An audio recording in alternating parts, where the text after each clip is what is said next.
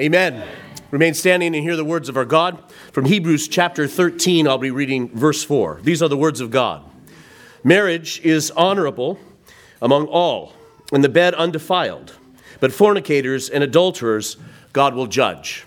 These are the words of God. Let's ask his blessing now.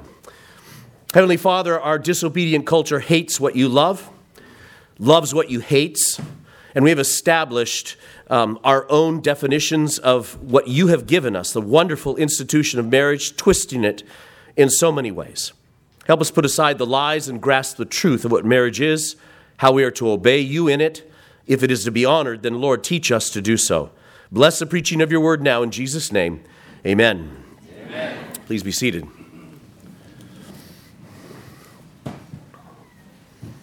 Well, as Jeff said in the establishment of male and female man being made in God's image, we have certainly destroyed and twisted that in every possible way. This verse, verse 13 in the book of Hebrews, um, verse 4 in, in, the, in the 13th chapter, I'm sorry, is so straightforward, it, it, it should be able to be uh, spoken and without really any explanation, everybody knows what we're talking about. Marriage is honorable among all, and the bed undefiled.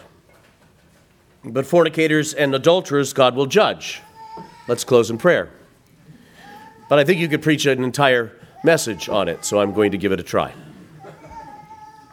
We're about to we're going to leave uh, the Gospel of John for just a few weeks and do a short series now on marriage. We want to do so for a number of different reasons, and one of them is just because it's good for God's people, for Christians, to hear about uh, and understand and, and pray for the revival and renewal of a culture that honors marriage in the right way, including you honoring your marriage in the right way, and including you honoring marriage if you aren't married in the right way. There are applications for everyone from this verse. The biblical case for marriage also needs to be preached because Christ needs to be preached. The biblical, biblical account of marriage needs to be preached because Christ needs to be preached, and Christ is preached when we declare the biblical covenant of marriage. More importantly, Christ is preached when we live it out. Christ is preached when we live out the truth that the uh, relationship of a husband and wife declares the relationship of Christ and his church. It declares what Christ did for his bride, and it, and it preaches how the bride is to respond to Christ. Paul could not speak about marriage without seeing the gospel of Jesus Christ. And he could not speak about the gospel of Jesus without seeing a marriage. Listen to him at the end of chapter 5 in Ephesians, where he says he's, he's talking about the different roles of wives and husbands. And, and kind of again, if you, if you go there, you, that's all straightforward in terms of what he's saying. Uh, we've twisted all of it as well, but it's straightforward in the reading. But it, it, as he's describing this relationship of a husband to his wife and caring for and loving his own body, he almost changes the theme, he almost changes the topic. He, he's, he's talking about how a husband loving his wife is loving his own body, and he says in verse 29 of chapter 5 For no one ever hated his own flesh, but nourishes and cherishes it, just as the Lord does the church just as the Lord does the church. And then he says, For we are members of his body, of his flesh, and of his bones. Quoting then Genesis, he says, For this reason a man shall leave his father and mother and be joined to his wife, and the two shall become one flesh. And then he says, This is a great mystery. But I'm speaking about marriage. No, he doesn't say that next. He says, But I'm speaking concerning Christ and the church. Uh, nevertheless, he says, nevertheless, let each one of you in particular so love his own wife as himself, and let the wife see that she respects her husband. Paul can't talk about marriage without having to all of a sudden talk about Jesus and the church. He can't, he can't talk about the gospel without all of a sudden having to talk about a man and a woman and how, how we should live as husband and wives. He sees the two so interconnected, and, the, and I think the scriptures teach that, and, and this is what's so important our marriages preach the gospel. The, the way that you live with your wife preaches how Christ loves the church. The way that you live with your husband preaches how the church is to respond to Christ. Now, now it's, it's not like you get to choose. You do not get to choose whether or not your marriage is going to preach that. It will preach that. It's just whether or not it's going to preach it truly or falsely. It's just whether it's going to preach it, uh, preach it in such a way that it honors the, the glorious truth of the gospel or dishonors it. And Matthew, or I'm sorry, Hebrews 13 4 says that marriage is honorable. The preaching of the gospel is honorable, that the two go together.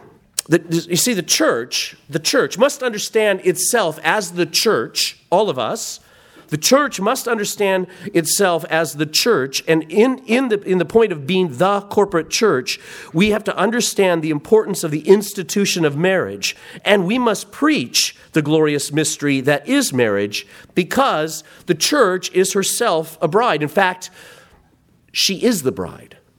She is the bride.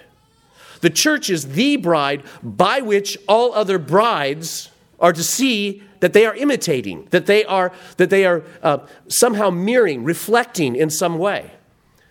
We're not all, you're not all those brides out there. You're not all brides, and you're kind of helping to determine what the bride of Christ is going to look like. The bride of Christ is determining, declaring, and, and, uh, and showing, defining who you are in that role of wife.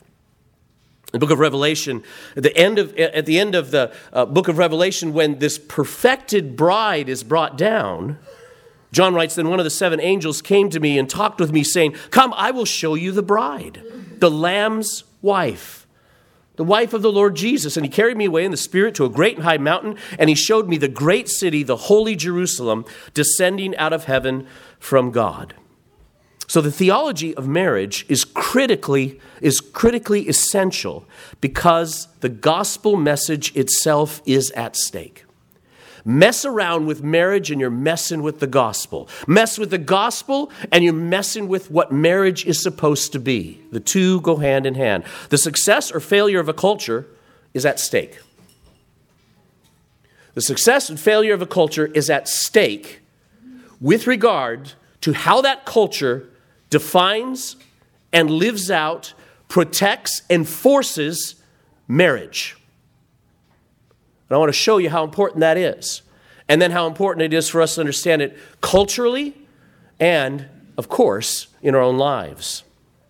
So, the state of marriage, of course, in these modern days is in shambles. We have lost the battle for the dictionary. Who knows what marriage is? Define marriage now.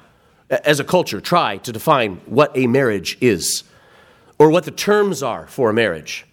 Terms? Rules? Marriage? What is this thing, this funny thing called marriage? We don't know anymore. Churches also do not teach the biblical theology and sociology of marriage. They're afraid to. They're afraid of being charged with hate speech. They're afraid of being charged of being part of the toxic patriarchy. They're afraid of, of all kinds of attacks from the culture around them. And so we don't preach, we don't teach a biblical theology and a biblical sociology of marriage, what marriage is producing in the world, what God's purpose is for marriage, your marriage, for the rest of the world. Instead, we want to talk about marriage. It's like, well, we're going to have a marriage conference so you can find out how to have a much more fulfilling marriage. Because isn't that what marriage is about? Me being fulfilled? Marriage is all about me, right? I mean, I got married for me, so I feel better because I, I, want, I want big things, I want really good things for me. That's what marriage is for. It's for me, right? So give me a conference on seven ways to improve my marriage so that I can be more happy, right?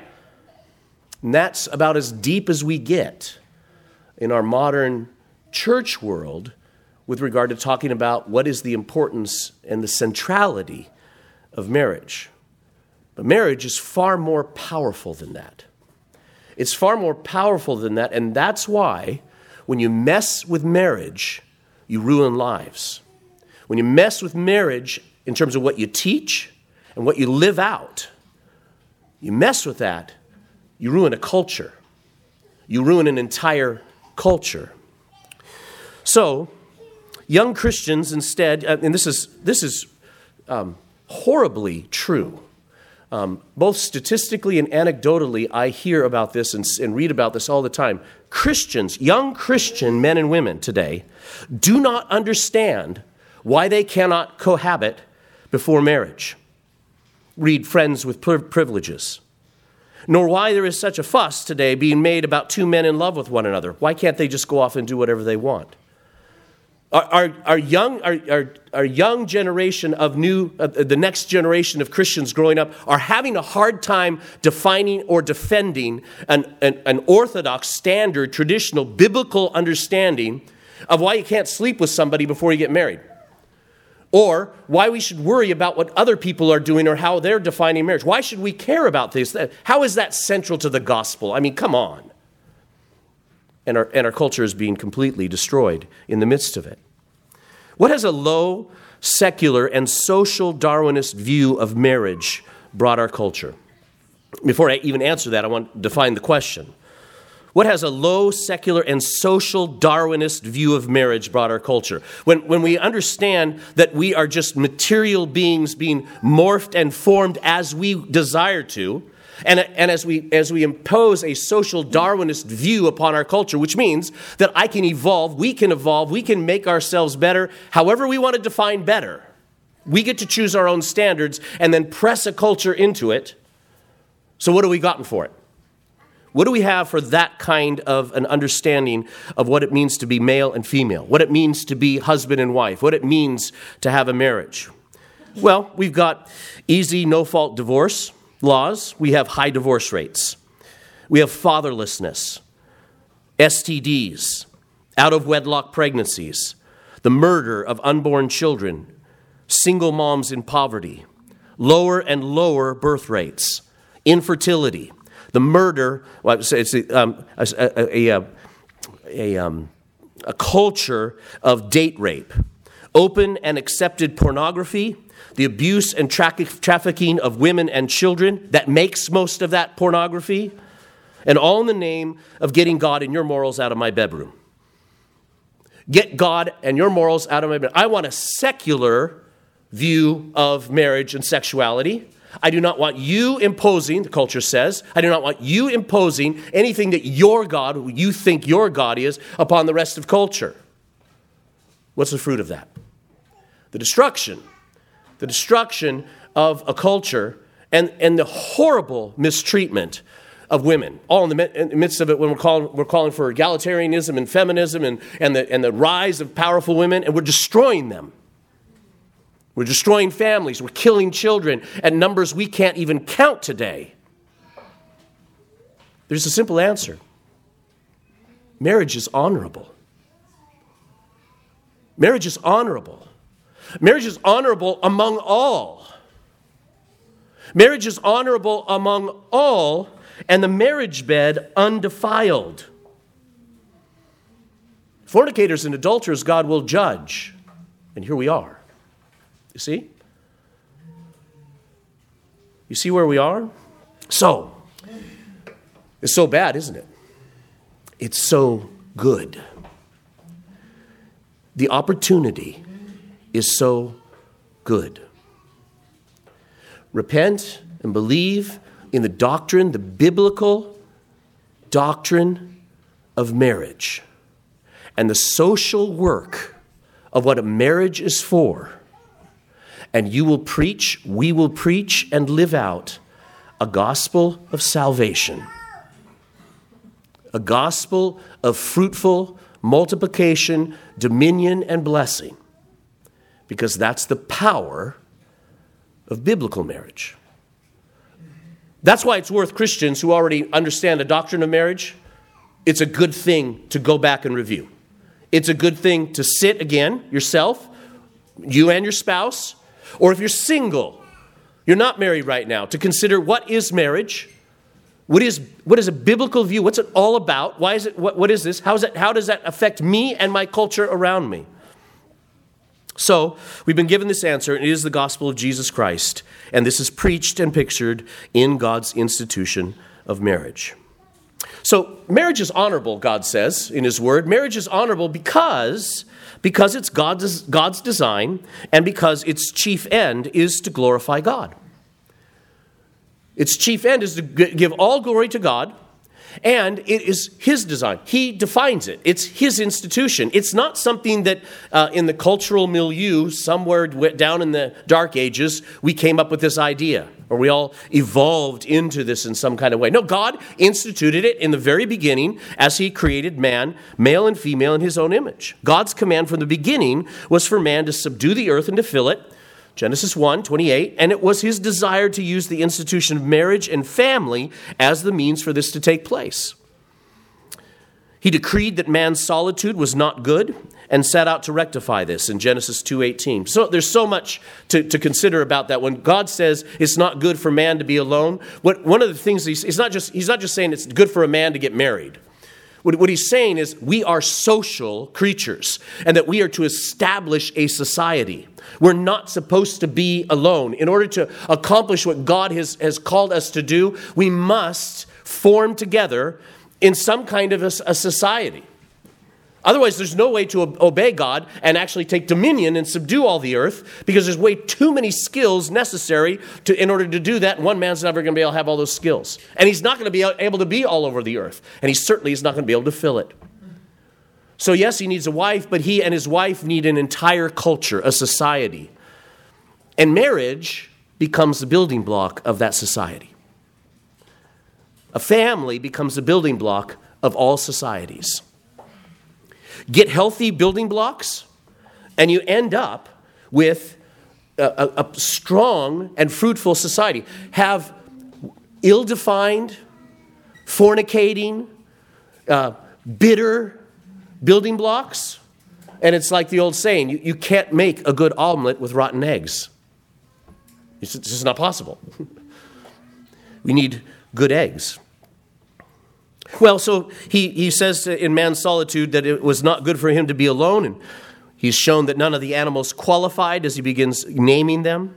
Because this helper, it says, must be of the same essence, a fellow human being made in God's image.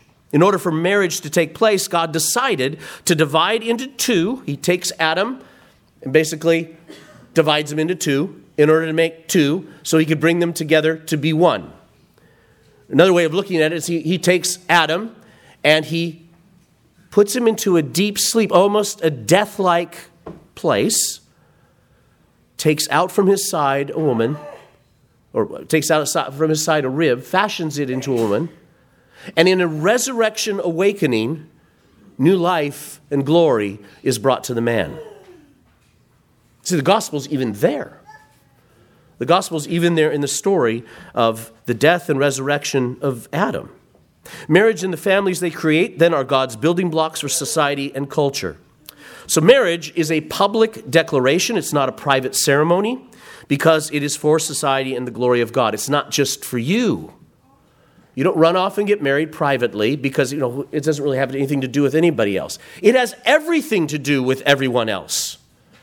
You are establishing personal and property rights as a couple, as a family, to be used in that society to do what you believe the society's been called to do. For Christians, we've been called as a society to take dominion of the world, to preach the gospel everywhere, to build a kingdom of hope and joy and, and pleasure and forgiveness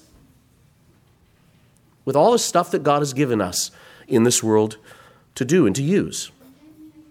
And this is why marriage is honorable among all. jump on up and down on that because I just don't want you to think that if you're not married right now, that this message isn't for you. It's so much for all of us. It's so much for the world. Marriage is honorable among all, the married and the unmarried. Um, therefore, the institution of marriage must be kept in culture according to God's plan. You see, we wouldn't have all these lists, that long, long list of things that I, that I uh, gave, gave out uh, uh, high divorce rates, fatherlessness, STDs, murder of unborn children, if people among all believed that marriage was honorable. That all the activities of intimacy are only to take place in that honorable institution where vows have been given that are promising protection and life, and life to one another there's blessing upon a culture that does this, and there are curses upon cultures that do not. And this is because a marriage is a covenant, and covenants are dangerous things. Covenants are dangerous things, and in this whole world, all of our world, we deal with covenants, the covenants that God has made with creation, with us through Christ. Covenants are everywhere. What, what is a covenant? Well, useful definition is that a covenant is a solemn bond sovereignly administered with attendant blessings and curses. So you take a look at the covenant that God made with Abraham, or the covenant that God made with Moses, the, the covenant that, that God makes through Jesus Christ to us, and you see that He is determining, He is solemnly and sovereignly administering a relationship that is going to exist between Him and the other in the covenant. And obedience to the terms of that covenant brings forth blessings, and disobedience in terms of that covenant brings forth curses. This is why covenants are so powerful and dangerous. And this is the way in which God always deals with man. This is what happens with Adam, the first Adam. All men, all of us were in Adam, represented by him as our covenant head. Um, he was in covenant with God. So in Genesis 2, um, then the Lord God took the man and put him in the Garden of Eden to tend and keep it. And the Lord God commanded the man, saying, Of every tree of the garden you may freely eat, but of the tree of the knowledge of good and evil you shall not eat, for in the day that you eat of it, you shall surely die. You hear the terms of the covenant, and you hear the promises of blessing and of curses, depending on whether or not you are obeying, doing what God says in the covenant, or disobeying, not doing what God says in that covenant.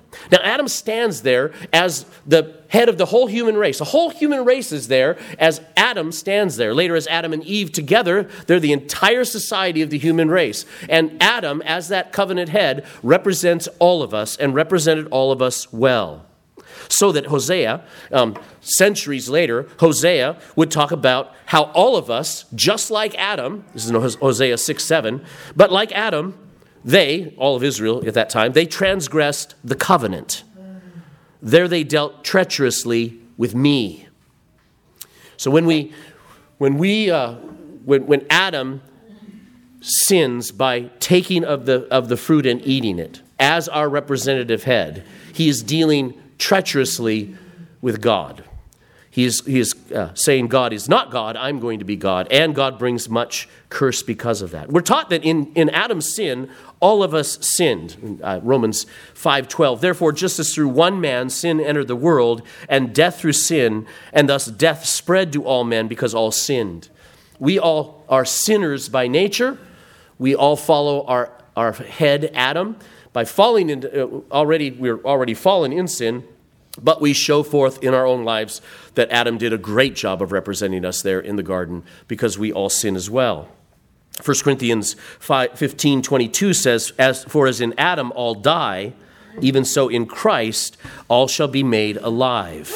The reason that Adam and Christ are set in, uh, in set next to each other is because they're both our covenant heads. Either you are in covenant with through Adam with God, or you're in covenant through Christ with God. They are the two Adams. They are the two covenant heads. They're the only two races they're the only two people groups, actually, in the eyes of God over all of the earth. You're either in the first Adam by birth, or you're in the second Adam by your second birth. And there's there there in terms of covenantal gatherings before God, there isn't another option. That's it. Christ is related to Adam in that he too is a representative head on behalf of his people. 1 Corinthians 15 45 says, The first Adam became a living being, and the last Adam became a life giving spirit. The work of the first Adam brought condemnation upon all those who were in him, and the work of the second Adam brought justification upon all those who were in him.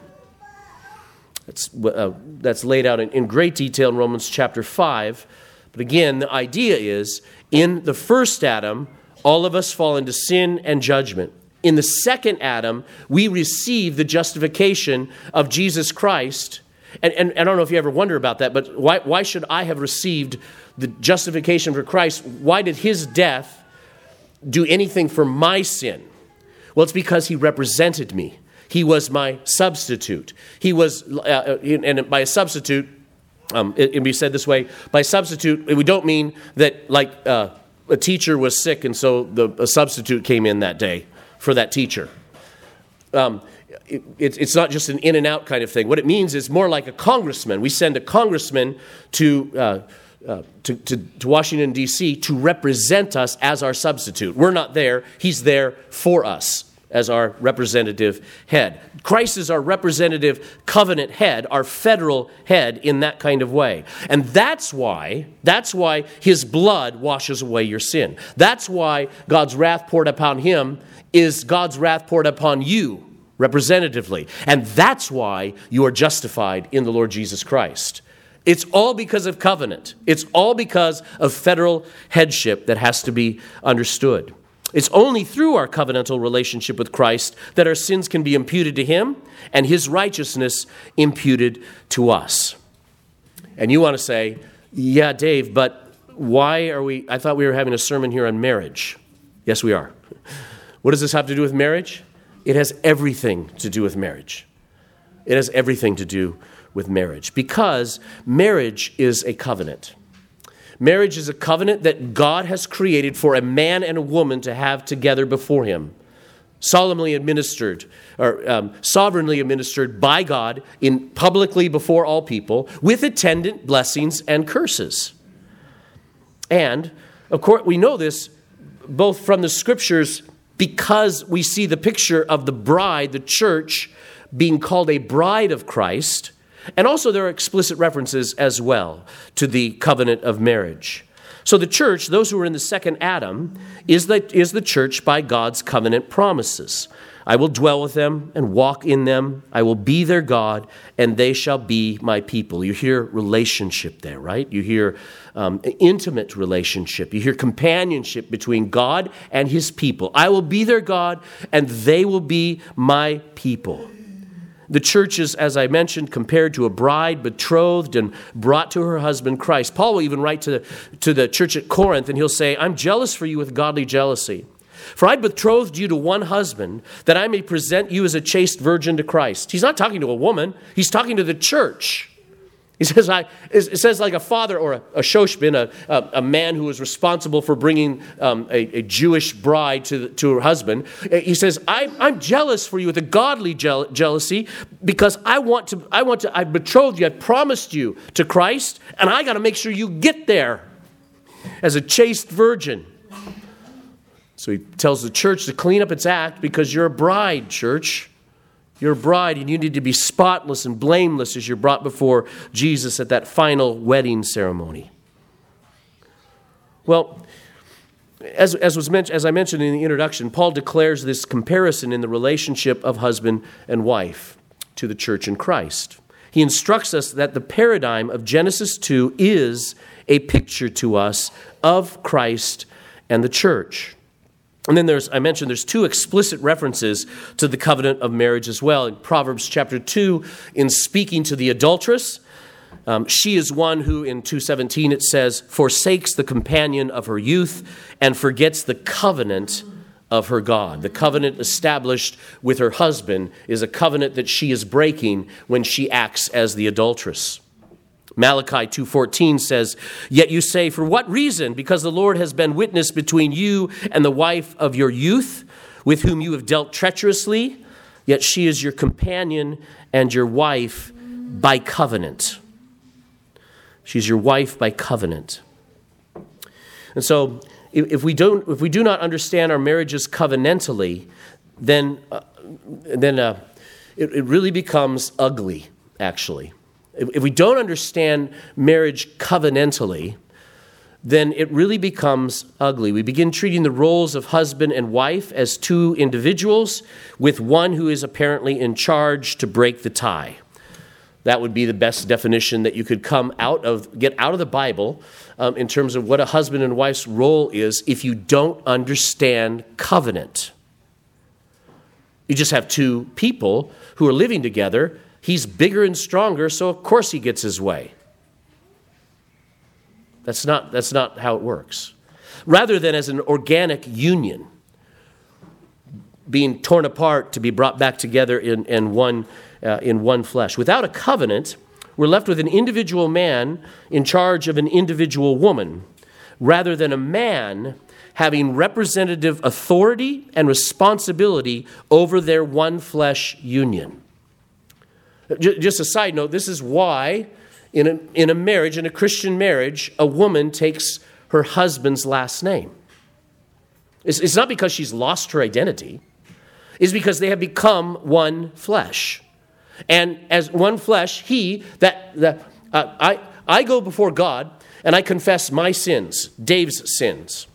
I don't go before God and confess Kim's sins in the same way, but I do go before God and confess the Hatcher's sins. As the covenant head, I'm responsible before God for all of the sins of my family.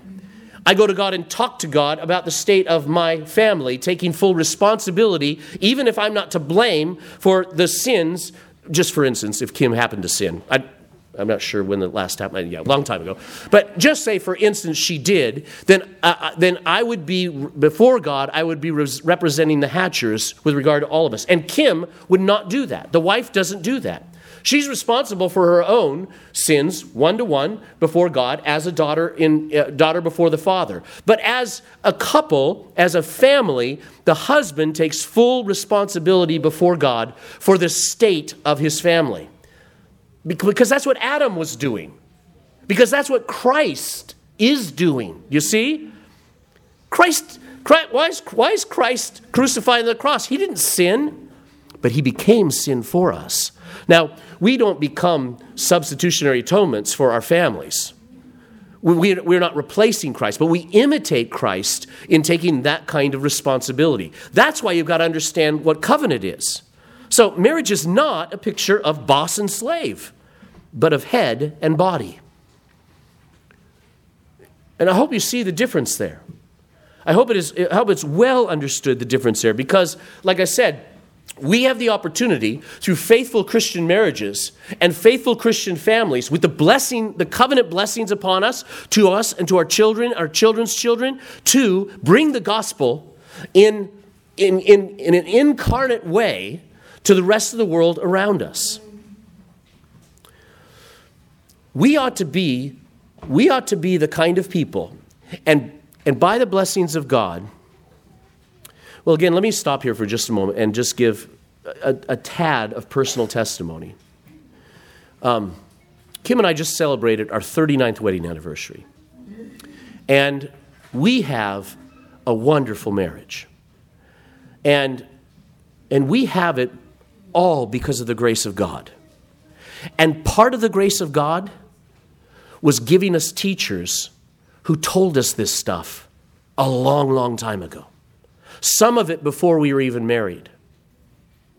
So there's so much that we didn't have to unlearn by the grace of God. Now, wherever you are, and, and, and we're somewhere, we're somewhere, we're, trust me, I prepare a message like this and spend time on my knees before God confessing my sin and lack of, of doing and putting in place what I'm, what I'm about to preach. Because we don't have it all together and neither do you. And wherever you are, I'm speaking to married here, married first of all, Where, wherever you are, you should hear this message. You should understand. You should have a sense of, oh my goodness. So I'm in a covenant. This is different than the way I was thinking. I'm doing this to the, all for the glory of God. It's not about me. Uh, this is different way of thinking. God has purposes, eternal purposes th- through our marriage to the rest of the world for generations and generations. I better take this seriously. I better take this far more seriously than I am. What does God have to say to me? Because you are either going to be a part of building or wrecking a culture. That's it. That's what marriages do. They either build a culture or they wreck a culture. It's not just they, it's not just they build a marriage or they wreck a marriage. This affects the whole culture all around us. That's why it's so. Can you tell I think it's important? Sorry. Take a deep breath, Dave.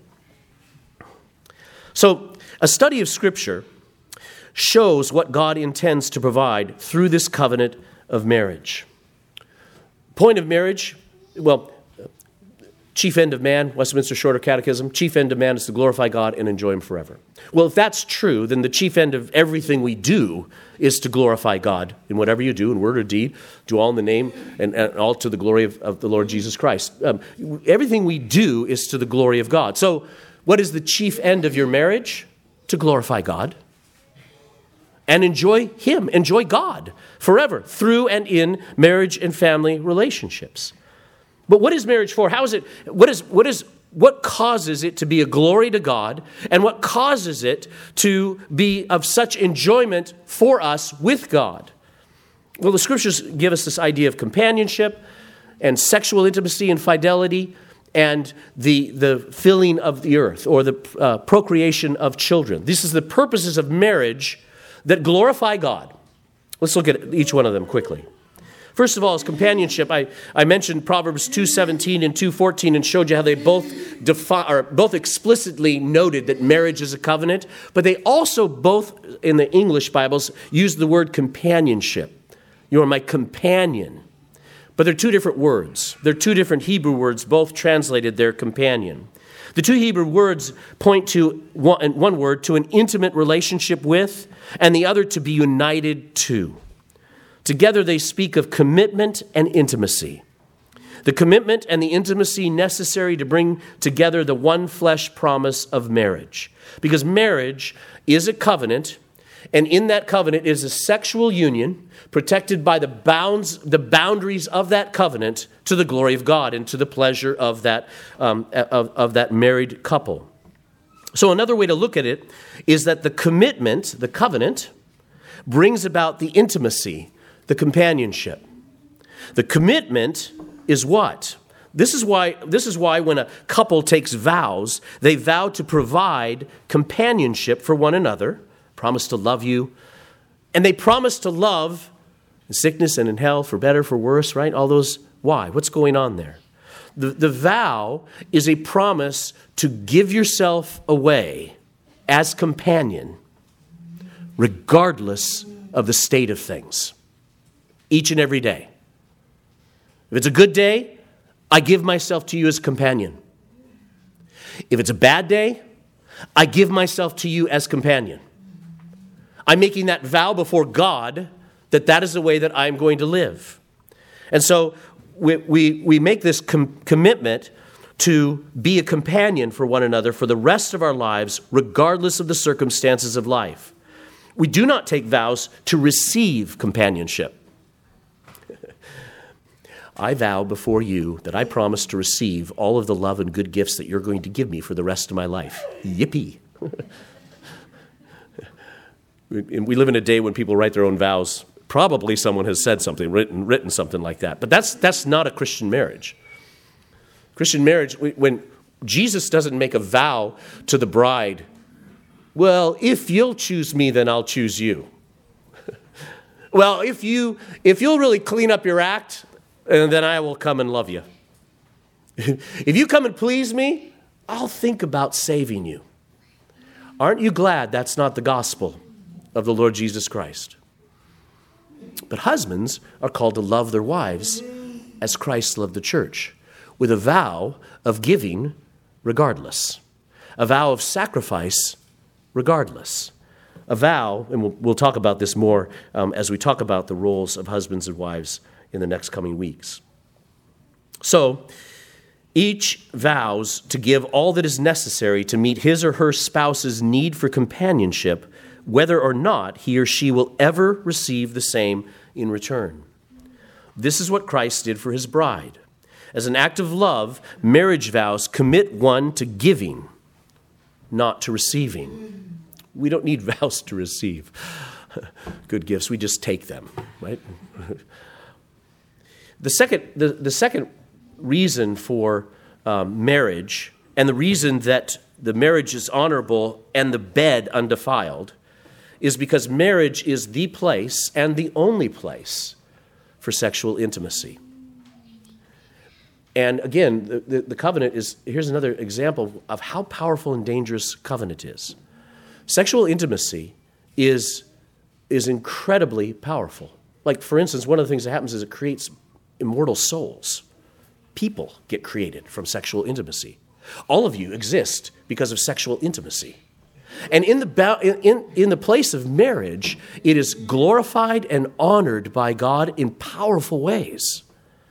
And any use of it outside of those covenantal bonds destroys people and cultures all around. It's, it is It, it's, it, it, at times, it seems to me so self evident as you read the word and then you look at the world around you that there isn't anything to, there's no argument to be made. it's, it's self evident. So, this is why we say in the, in the wedding, at the end, end of a wedding, you may now kiss the bride. It's like, why do we do that? Well, because we don't have the marriage tent just outside where, they, where the, the couple now goes for the next few hours while we all celebrate, which existed in some ancient communities. We just say, kiss a kiss right now is fine. right? But that's what we're saying. We're declaring, we're declaring that the sexual intimacy that you are going to go and enjoy now is blessed by God. It's wonderful. Go and enjoy your husband, your wife for the rest of your life, we oftentimes say. While marriage involves a covenantal agreement to meet all your spouse's needs for companionship, a central need and a peculiar provision exists only in the marriage relationship sexual enjoyment and purity. And so Hebrews 13:4 tells us that in the marriage bed, in the marriage bed bound by covenant. So it's not a marriage bed unless it's covenantally bound. Sexual intimacy is honorable, and therefore there is absolutely no shame. 1 Corinthians 7 2 and 3 teaches us that sexual activity within the marriage is God's kind provision and practical help against sexual temptation. Husbands and wives must study one another in their, uh, uh, in, in their spouse's particular needs as they seek to be a companion in this particular area. But the commitment here is the same the vow to give, not the vow to receive or the vow to only give if. And this is also why any kind of sexual in any kind of sexual intimacy, any kind of sexual pursuit outside the vows of marriage is so destructive. And, and why you need to think as a person, for instance, if you're single, you need to think, okay, so why is porn use so destructive? Nobody even knows what's going on. Forget all the women that have been, um, have been, who knows what done to them in order to, to find themselves in front of a camera like that. Or, or, uh, or um, if, if, it's just me and my girlfriend over here and we're just fooling around or whatever, how's, how's that hurt and destroy um, society all? Well, I read you the long list. This, this is where it all goes. It, it, it just destroys people and destroys culture. It's not that sex is bad. It, it's not that God doesn't, doesn't think sexual, sex and sexuality is a bad thing. It's that all of those things are just perversions of what sex, what, what the marriage bed is. It's a perversion of the marriage bed. Um, to, to say we're, we're, to, we to decide that the marriage bed or sexual intimacy is awful because look at all the perversion over here, any more than we're supposed to say that a crisp dollar bill is bad because look at all the counterfeits. Right? No, the, the real thing that God has created is glorious and good and to be protected with these vows of marriage, of companionship, of giving of oneself to the other unconditionally. And so, finally, the other, um, the other gift that comes through marriage is the gift of godly children, of offspring, for filling the earth, for passing on the blessing for generations, for building cultures.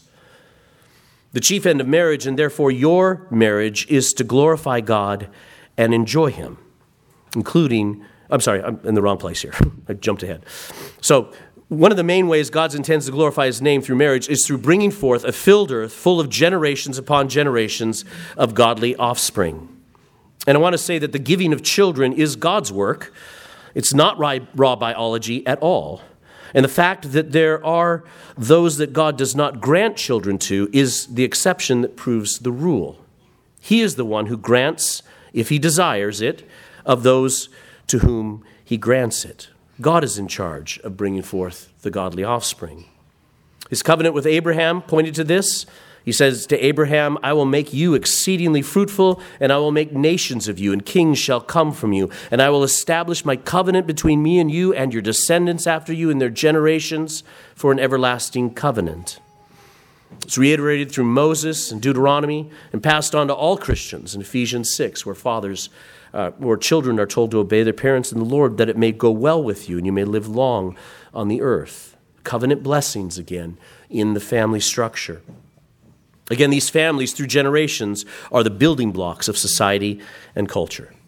And so, the chief end of marriage, and therefore your marriage, is to glorify God and enjoy Him, including His covenant blessings. Your marriage is not primarily about you, your marriage is primarily about the conquering of the world through the proclamation of the gospel of Jesus Christ and the spreading of his kingdom. That's what your marriage is about.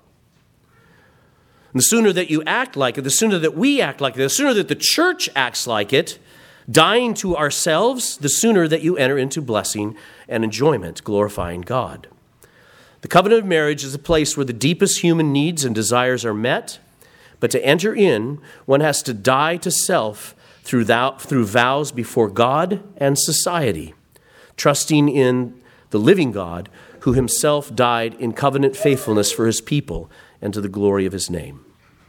Marriage is being redefined, is being tra- uh, trampled all over, it is being, uh, it, it has become almost impossible to define because people so desperately know down in their heart that they need it. They can't quite make sense of it all, but they know they need it. But they can't have it. They can't have it at least fully and completely unless they will acknowledge the one who made it, the one who instituted it, the one who governs and oversees it. Because the covenant of marriage, the, the marriage is honorable. And God is the one who honors it. God is the one who is protecting it. God is the one who is very angry about how it has misused.